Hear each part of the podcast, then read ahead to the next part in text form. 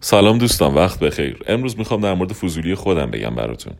یه روز تو پیاده رو به طرف میدان تجریش می‌رفتم که از دور دیدم یه کارت پخش کنه. خیلی با کلاس کاغذهای رنگی قشنگی دستشه.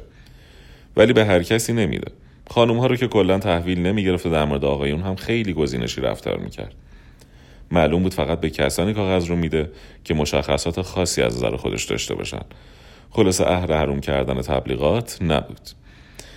احساس کردم فکر می‌کنه هر کسی لیاقت داشتن این تبلیغات تمام رنگی و گرون قیمت رو نداره. لابد فقط به آدم های با کلاس شیک پوش و با شخصیت میده از فضولی زیاد قلبم داشت میومد تو دهنم. خدایا نظر این تبلیغات چیه؟ خوشتیپ و با کلاس راجع به من چیه؟ آیا منو تایید می‌کنه؟ کفشمو با پشت شلوارم پاک کردم تا مختصر گرد و خاکی که روش نشسته بود پاک بشه و کفشم برق بزنه. شکم مبارک رو دادم تو و در عین حال سعی کردم خودم رو کاملا بی تفاوت نشون بدم. دل تو دلم نبود. یعنی منو میپسنده؟ یعنی به من هم از این تبلیغات جذاب میده؟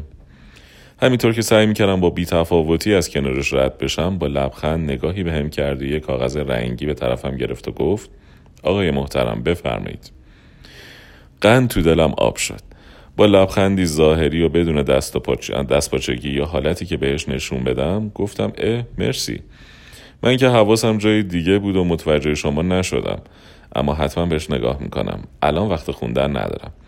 کاغذ رو گرفتم چند, و... چند قدم اونورتر سری پیچیدم تو قندی و اونقدر هول بودم که داشتم با سر می‌رفتم تو کیک تولدی که دسته آقای میان سال بود.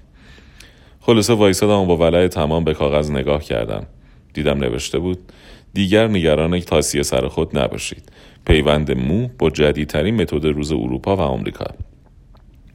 از من به شماها نصیحت. اگر یه روز کارت پخش کنه محترمی دیدین که خیلی گزینشی داره تراکت میده دست مردم اصلا فضولی نکنین و آروم از صحنه دور بشین.